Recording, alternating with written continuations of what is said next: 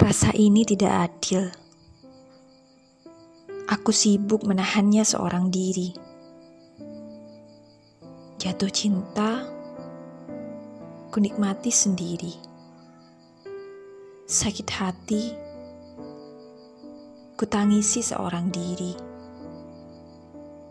Tak sedikit pun kamu bertanya, kenapa kamu tersenyum setiap kita bertemu? Atau kenapa kamu terlihat sedih hari ini?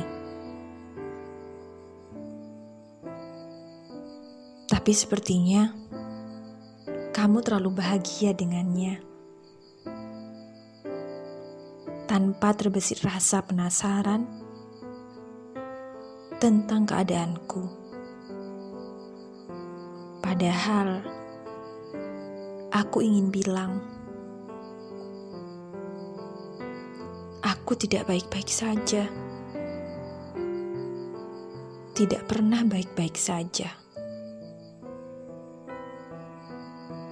Aku hampir mati tercekik rasa, tanpa peraduan, tanpa dekapan yang menyambut. Bodohnya aku, aku tetap bertahan dalam rasa yang terlanjur bermekaran.